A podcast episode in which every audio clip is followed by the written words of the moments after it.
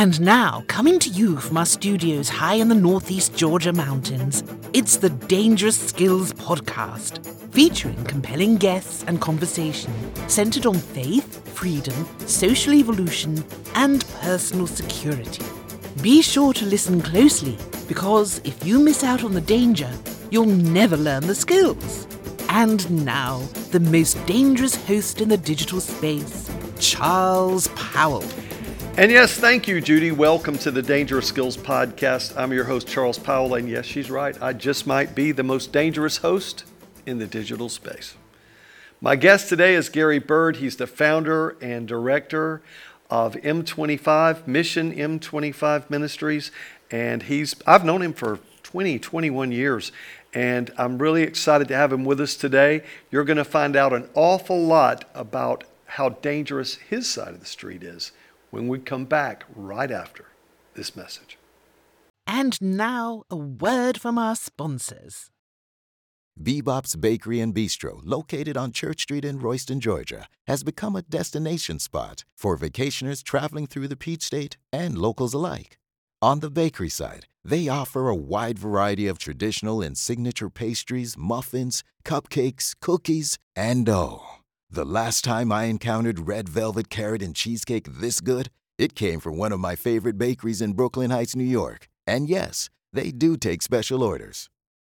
Bebop's Bakery and Bistro to love on people with food. And we're back. Welcome back to the Dangerous Skills Podcast. I'm your host, Charles Powell. And our guest today is Gary Burd. He's the director, the founder of Mission M25 Ministries. Gary, thank you for being here. It's a real privilege to get to be here. Well, thanks an awful lot. Well, uh, I, I just want to begin, I just want to jump right in and tell me about your life in ministry before you founded the ministry.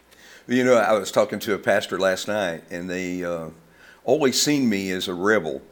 Um, even when I dressed with a suit and tie and I carried the briefcase and squirted the foo-foo juice on and looked like and acted like what I thought the church wanted me to, I still had that rebel inside of me. I was still wanting to follow God, not follow man. And that whole scenario led me from my very first experience at the age of 16 of working outside the boundaries and uh, we filled up the largest churches in Oklahoma City with young people. Wow! And I was the president, and uh, so it, it. He told me, he said, Gary, you were never a rebel without a cause, you know. And so I just kind of fit in my what I felt like God wanted me to to do, but I tried for a season to be what the church expected me to be. Well, uh, now I, I, like the word you use, rebel. Um, institute the church is an institution. The church as a whole is an institution. And I, you know, people that know me know I am usually quite a critic of all institutions. Uh, institutions don't like the truth, and religious institutions like the truth least uh, of yeah. all other institutions. So y- you were known to be a bit of a rebel it's kind of a dangerous thing to be a rebel in an institution, isn't it? It's um, not a comfortable place to live. You know, I had a psychologist analyze me one time, and he said, "You have a war going on inside of you all the time. you want people to like you, but you're going to do what you feel like you got to do." And those two battle each other internally, and it's lived out in the flesh. Well, I'll tell you, uh, as much as you might think that that's a difficult and a terrible and a lonely place to be. Almost every person who ever sits in that chair you're sitting in has the same thing going on for them. Yeah. What brought about the call to form Mission M25? Be real honest, I started reading the Bible. You know, I, I, uh, I, our church had grown. We had over 800 members. We were blowing and going. Had a great staff. Uh, they treated me very well. Um, had back in those days we had what we called armor bearers. They they took care of me. Briefcase you know. toters. Huh? Briefcase toters. Yeah. And so anyhow, um, I come to a point I was dying on the inside. The church was growing, people were happy, but I was dying on the inside. And I said, I want to be like Jesus. and I just started Matthew, Mark, Luke, and John, and just diving into them. And God took me through a journey all the way. It took me three times to read Matthew, the first chapter, before I got what He was trying to get me. you know, uh, those those women in there, and uh, the yeah. the people that the church refused to to embrace. That was who He put in His lineage, and it just started from there. And when I got over to Matthew, the 25th chapter, it said, "If you don't feed the hungry, clothe the naked, and go to the prisons, you go to hell." That's what I read, and so. Um, I know the first time I went to a prison, I mean, here I've been in ministry all these years and never been in a prison. On the way down there, I was thinking, man, thank God it's an eight hour motorcycle ride one way. I get out of the office and I get God off my back. You know, I'm going to go to a prison. And I got down there and God just tore my heart out. And uh, I learned at that point, Charles, that I never did anything unless I was broken for it because the Bible says you can give your body to be burned, and if you don't have love, it means nothing. And so I don't do anything. I try my very best, Charles, never to do anything that my heart hadn't been broken for because I want it to count. I was reading one of the great Christian authors, it might have even been Spurgeon, that talked about how when God's going to do something important in a man's life, in a person's life, he breaks them first. Got to break got a break. And that's, I, I did that underneath a bridge with a homeless guy. I did it in a um, prison with a, a, young man that uh, was mentally challenged. Uh, and they were abusing him every time he took a shower. Mm. Uh, God broke my heart there. God broke my heart at Wounded Knee Massacre site for the Native American on Hoka I mean, I could just go through the list. Uh, a veteran. The reason I do so much for veterans, um, a guy who was a captain in the military, he pulled me down by the Vietnam Wall and he said, "Let me show you the demons I fight." And it mm. was men that that died, and and I sat there and or knelt there with him and wept. Um, those are the things that define my life now. Is is people who have broken my heart. Well, now, when God changes your heart, sometimes He changes your clothes. You want to tell me a little bit about? I mean, because He changed your clothes, but He might not have changed the clothes of the people around you. Yeah, well, you know, we're, this is winter, and I've got my long sleeves on.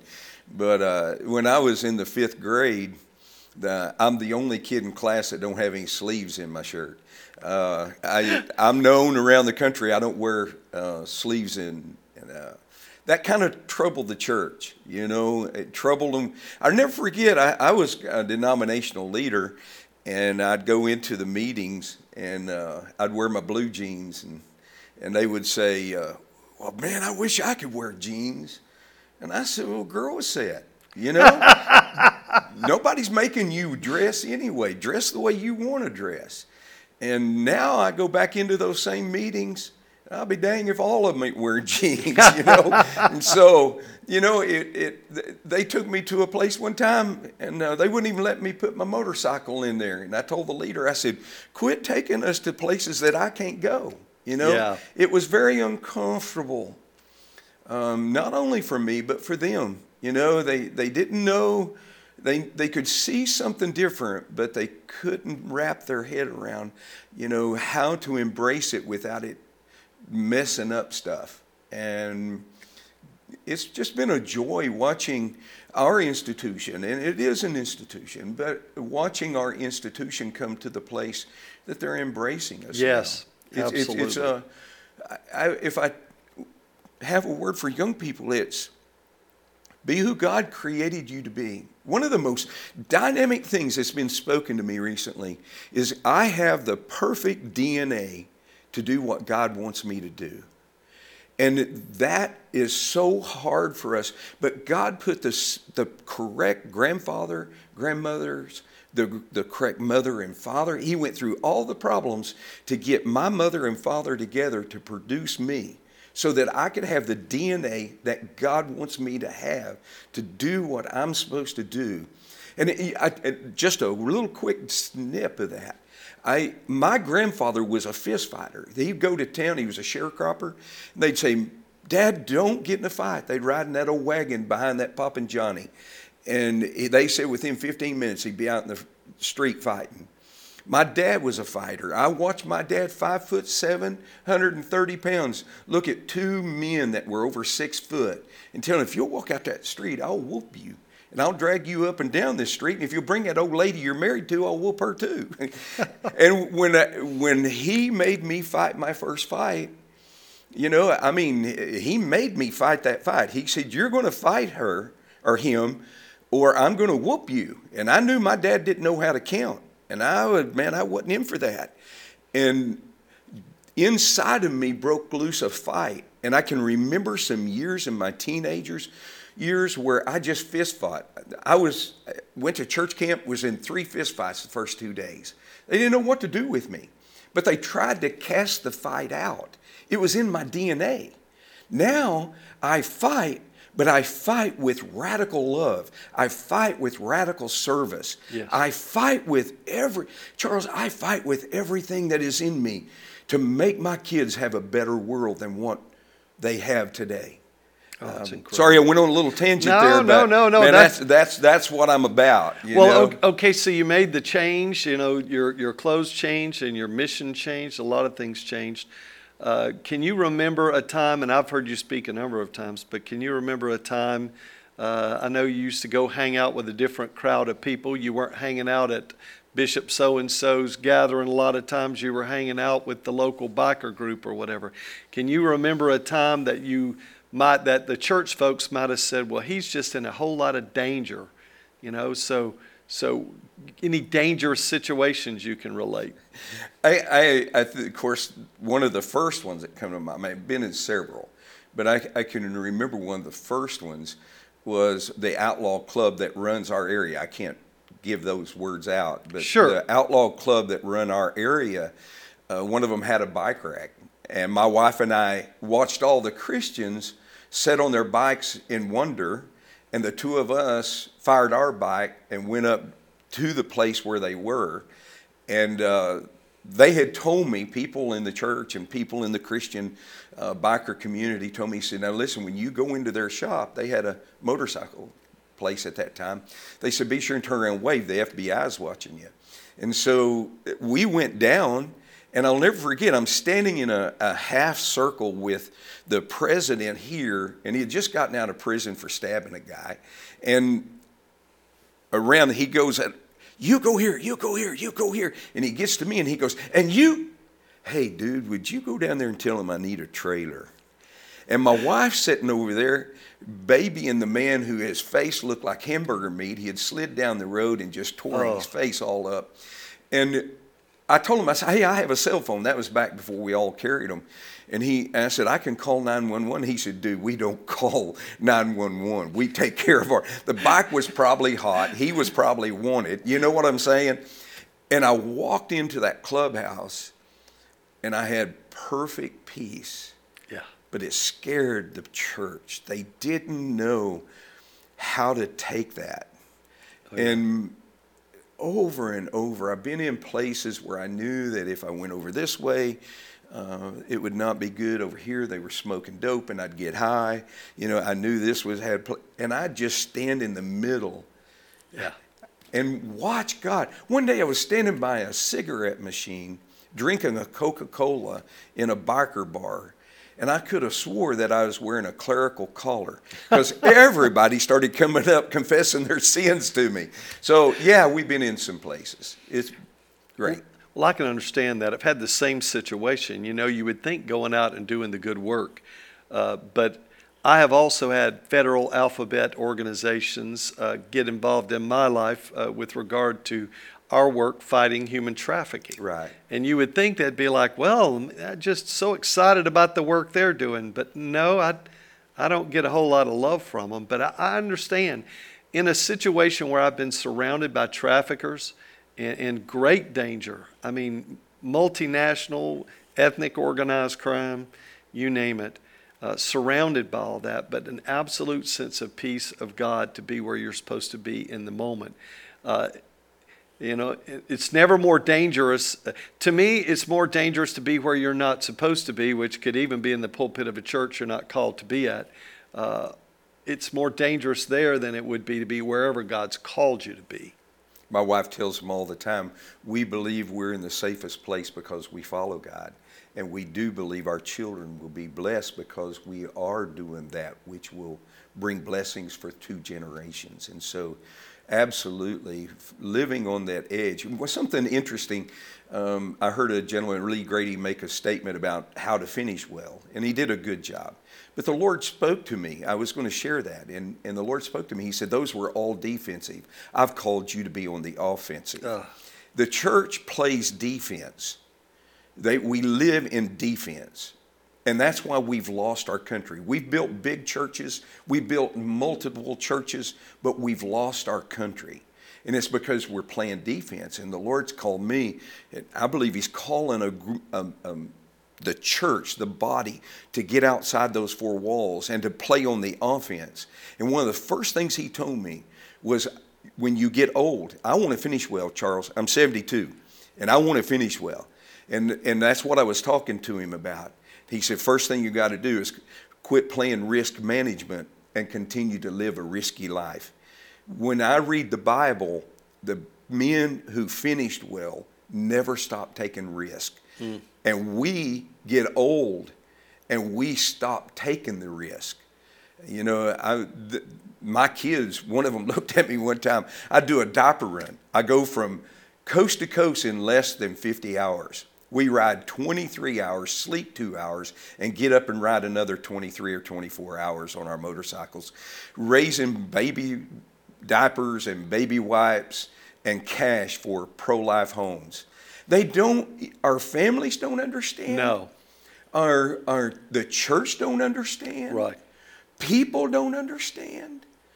But we, if we follow Jesus, he lived risk all the way to his death. Paul ran. His final act was running to his death. What I want to do, I want to slide into my grave, beat up, tore up, scratched up, wore out, and totally broke. Not one more mile left on Not you. one more mile left. Yeah, I always have to tell my people when they're like worried about, you know, they hear I came back from some rescue or, or whatever we've done. I have to always tell them I get better when worse when worse comes along, I get better. Well, I'll tell you what, I, I want to ask you a very important question, but before I do that, let's go to a commercial and we'll be right back after this message. And now, a word from our sponsors. Charles Powell spent two years of his life going undercover gaining intel on ethnic organized crime, street gangs, and foreign state sponsors, all profiting from human trafficking. These investigations, combined with groundbreaking research provided by Dillon Burroughs, brought about their authoring the most essential book for those seeking a handle on human trafficking in the U.S. Not in My Town Exposing and Ending Human Trafficking and Modern Day Slavery.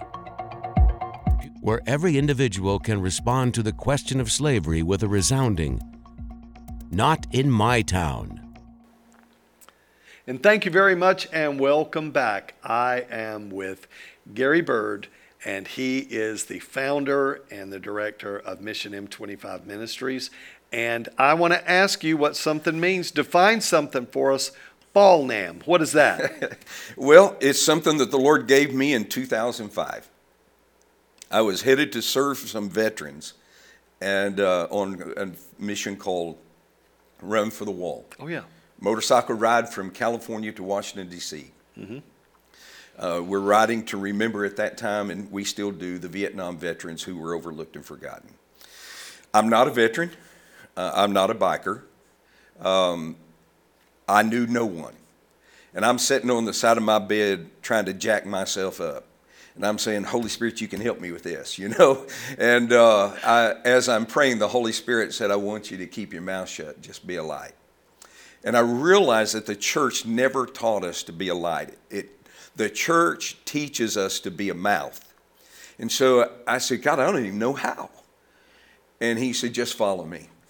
And I went to the check in, and they gave me a little pin, and it had FNG on it. And I asked them, I said, What does this stand for? And they turned me around. The lady, Charles, literally took me by the coat and turned me around, and she said, Oh, you're one of those, a Christian. She said, For you, it's the funny new guy. And it came out of the Vietnam War. Oh, yeah. And so I thought, okay, everybody laughed at me, and so I thought, okay. And I went in, I'd wrecked my bike. It's a long story. I'm all bandaged up, bandaged myself up. And uh, I walked in, a guy in the back says, So you laid her down? Everybody laughed at me. And I walked out and I said, God, so everybody just laughs at, is that the light? And I walked down and just started meeting people and let him lead me. And I was learning the lingo. I got to the first gas stop and I told the guy, I said, Hey, I need to buy you you a tank of gas to say thank you from the church for your service to our country. He said, I don't need your money and I don't need your gas, but would you say a prayer for me? And I learned at that point what it was to be a light, to go out and hang around people and just look for places to listen to them. Don't be a mouth. The church goes out and answers questions they're not even asking. And if we just go out and be a light smile, be happy, be genuinely interested in their lives and listen, not try to inject a story, but just listen to them. I'm not a veteran. I didn't have a story. And my weakness that I wasn't a veteran became my strength mm. because I wasn't out there trying to compete with a story. I just listened to them and watch God bring healing and watch God deliver them from demons that haunted them by simply letting them talk to me. So now I just go out, I find play ways to maybe feed them, maybe uh, give them some diapers. But the most important thing I do is sit and listen. Be a light, not a mouth. I like that. That's really good. A lot of people could learn from that. Okay, so we'll move on. I'll ask you a really, uh, this question is, is difficult for a lot of people. A lot of ministers don't want to really face this, and those that might sometimes want to answer it honestly. But in the society and culture we're living in today, what is the church getting wrong? And what can we do different? I woke up this morning asking God what He would have me to say on this program or this interview, whatever. And um, first and foremost, that lives in my heart is that we keep talking a talk, but not doing the walk. And we talk about the church has to be outside the four walls of the city or the the church. I love Hebrews, the 13th chapter, the 13th verse in the Passion Translation it says, Arise and go and follow me outside the religious walls. And then down at verse 16, it says, The thing that God honors and respects and blesses is you taking every opportunity to assist somebody that needs hope. Now, that's my paraphrase. I'm not quoting it. But that, to me, the church is they, they try to obey God, but they want it in the confines of safety, security, they, where they never have to be vulnerable. And to me, the church is never going to get it and right until they get outside the four walls. Charles, one of the greatest things that's happening in my journey right now is that I've lived 20 years 23 years, I believe it is exactly, outside the four walls. I try to live half my life outside the four walls of the church. I, I, I value the church. The church, we can't lose that footprint in America. Right. We've got to have it. I spend half my time there, and I try to spend half my time outside those four walls. The blessing is, is that the Lord has seen fit to give me a building where I can now train people but he has given me a connection with a group called Christ Central Institute where that we're training people to be community chaplains. Mm. how to live outside the four walls of the church. How to be a servant outside. Not go out there and preach. Not go out there and we're not even there to meet all their needs. We're there to simply give hope. If you look at my patch it says a ministry of hope we want to give hope to a hopeless society. And the church is inside screaming about things when we should be outside embracing people that are hopeless, being a light, not a mouth, set with them and listen to them. An old Army chaplain, retired, told me one time, I said, Man, I'm not a veteran. What do I do? He said, It's called the ministry of presence. Just go and sit with them. Mm. Just go and be there. We have chaplains now. One of them went to a mother that her son, teenage son, had just committed suicide. They had a professional chaplain come up and he tried to give her words and got in his car and drove off. Our chaplain just sat there. And a little bit later, he sat there for two and a half hours. And he, she finally reached over and put her head on his shoulder and just cried. Hope. My granddaughter, 15 years old when she done, 16 years old when she done this, but they had told her the ministry of presence. And she said, Papa, there was a little girl in free camp. And she said she was troubled, causing us trouble. And he, she said, I just went and sat with her. She said, I miss lunch. I miss the activities.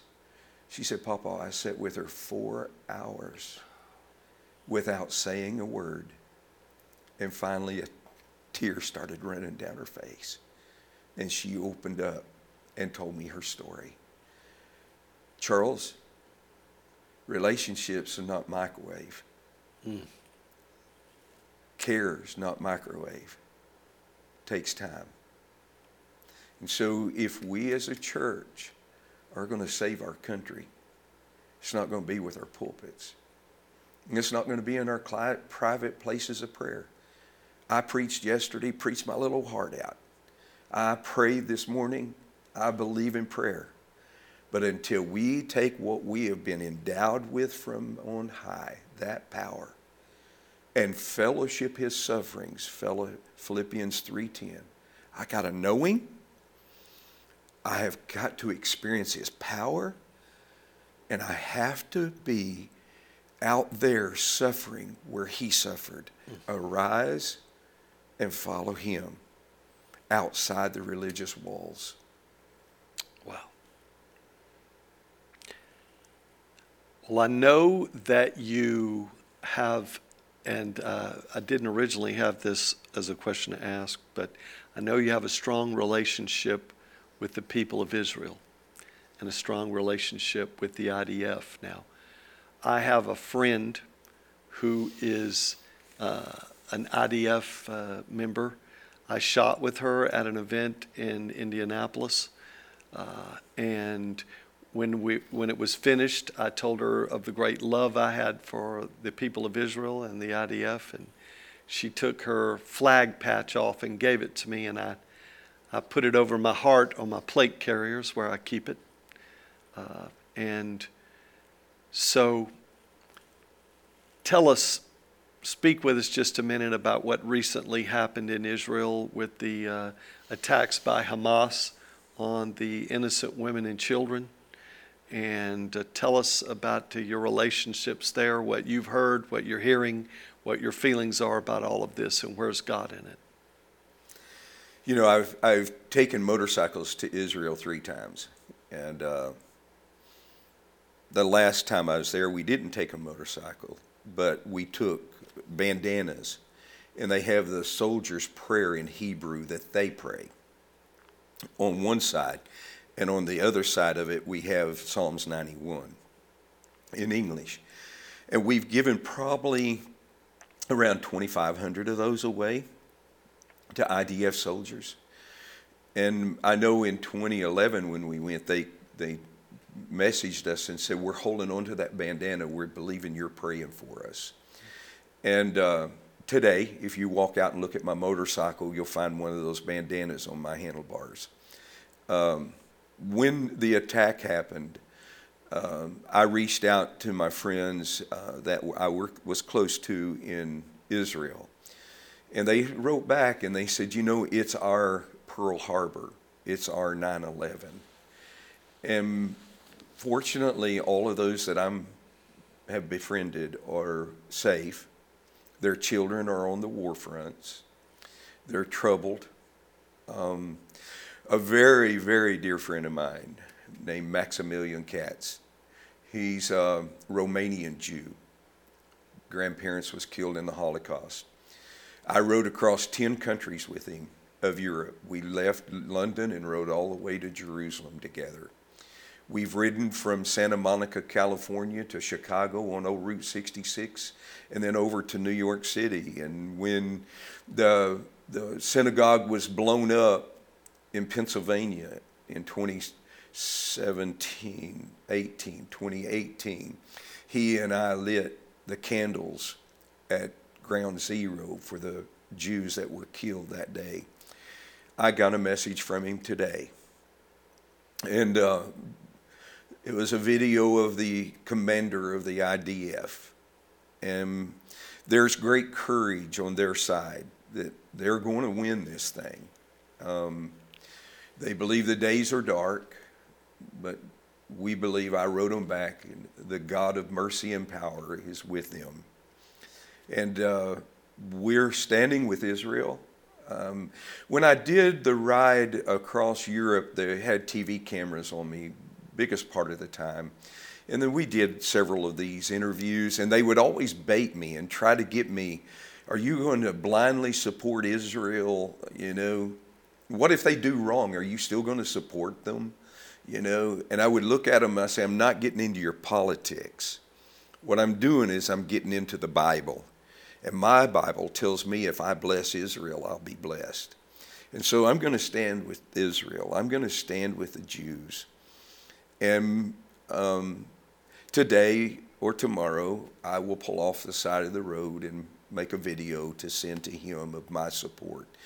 Um, I, I want the church to know if, if we get anything right, probably the only thing that's protecting America right now from the extreme judgment of God is the fact that we are still standing behind Israel I can see some movement that's not comforting, but as long as we stand for Israel, I be, believe God will have mercy upon us. Um, how God has not brought America under judgment for the innocent lives that have been destroyed through abortion, I don't know. Um, historically, God has always destroyed and rebuilt. And why he hasn't done that to us thus far, I don't know. The only thing that I can find is, is that we have stood with Israel. And so may God help us uh, to continue to stand with them, uh, continue to pray for them, encourage them uh, during this horrible, horrible mess that's going on. One more question.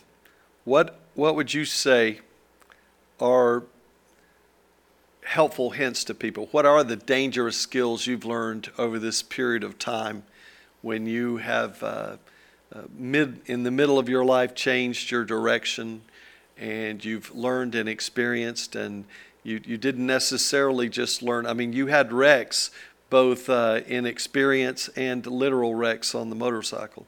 You've, uh, it's not all been easy but what are the dangerous skills? What are the things people can take away from your experience and you can learn, they can learn about uh, your life? You know, one of the th- things that uh, you have to truly believe that it's okay to die. Um, I was in Montana, Yellowstone National Park. I was on Hokahee. Um, my riding partner said, Look over there, and there was a coyote walking by. And I zipped up in, it's 37 degrees, and I zipped up into my mummy bag, and I started thinking about that coyote. Then I got to thinking about bear, and I thought, wow, I could be a great taco here, you know. and the Lord said, You're afraid to die, aren't you? And I said, I think I am, God. He said, Just lay down, we're going to deal with that. And God took away the fear of dying. And He took it away from my wife when we wrecked. Um, we went we went airborne doing 70 miles an hour, and uh, I told my kids I'd stay off my bike for two months, and I did, and then got on.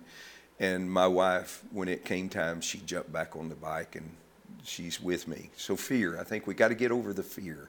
America, fear was exposed through COVID. Uh, we we acted like cowards instead of of people that were saints. And so I think fear. I think the second one is humility. Um, I used to be pretty brassy, and I've learned that humility is a very big key, but it has to be right, wrapped in the right package. Right. You know, um, I faced an outlaw biker one time, and he gum- jumped in my face, and I knew that if I backed down and acted meek, what the church thinks meek, if I acted that way, he would lose respect for me. And so when he took a step toward me, I took a step toward him. I've done that several times. Um, take a step toward him to let him know I'm not afraid. Don't, don't confuse my humility with cowardness, Weakness. weakness. And so I took a step toward him. And the Christians that was with me were literally scared to death. They thought, oh my gosh, he's going to get cut. And then to allow humility at the right time, that, that, that kindness to come out of my mouth, to watch him melt. And he looked at me and he said, Man, anytime you're back in this town, you need anything. He said, I got a sofa you can sleep on. He said, I got a trailer, I'll come and get you. If you need your bike fixed, I'll help you get it fixed. He said, I'm here for you, bro. But it wasn't it wasn't because I was brassy and I was tough and I was mean. It was because I wasn't afraid, but I was humble. And I think we I think the church creates a lot of cockiness and a lot of arrogance. Uh, I'm not afraid of the devil. Rah, rah, rah, I'll cast out bunch of bunk. We fold like a cheap suit when we get into the face of real stuff. Yeah. And so I think that those are the biggest things. I mean, I could t- make a list, but those are the biggest things to me is walking humbly, giving mercy, uh, seeking what's right. I think I read that in a book, that that's the way I was supposed to live my life. And stand up for what's right. Um, I know when I've stood, uh, when, when they wanted us to do a marriage for two lesbians, and we told them, and we, one of them was an atheist, and we told him, we said, Listen, sir, we've done everything we can to serve you, but we're not going to cross the line of what we believe. And when he looked at me, he's a Marine, a man's man, and he looked at me and he said, I would have been disappointed had you folded. They're looking for people Yes. who will stand, but stand with humility. And just a side note, that those two lesbians could have torn us up, called us names, and spread rumors about us. And there was 2,000, maybe 1,500 veterans on that run, and they could have blasted us. But we had 10 years, Charles, of giving them water and Gatorade. We had 10 years of going to the hospital with them that when they had a wreck. We had 10 years of praying with them when they asked us to. We had 10 years of listening to their stories and crying with them. They knew we loved them. And you know the cool thing about it, Charles? Three months later, I did a diaper run, and those two lesbians were standing on the street waiting for us to get there to give us diapers. We don't have to hurt people. Right. We don't have to. Not if we're humble and if we're kind, but stand for what's right. Those are good words to end on, and I can hear the music playing. Uh, a humble, resolute, and righteous man, the most dangerous man of all. Thank you for watching the Dangerous Skills Podcast. I'm Charles Powell. We'll see you next time. This has been the Dangerous Skills Podcast. End transmission.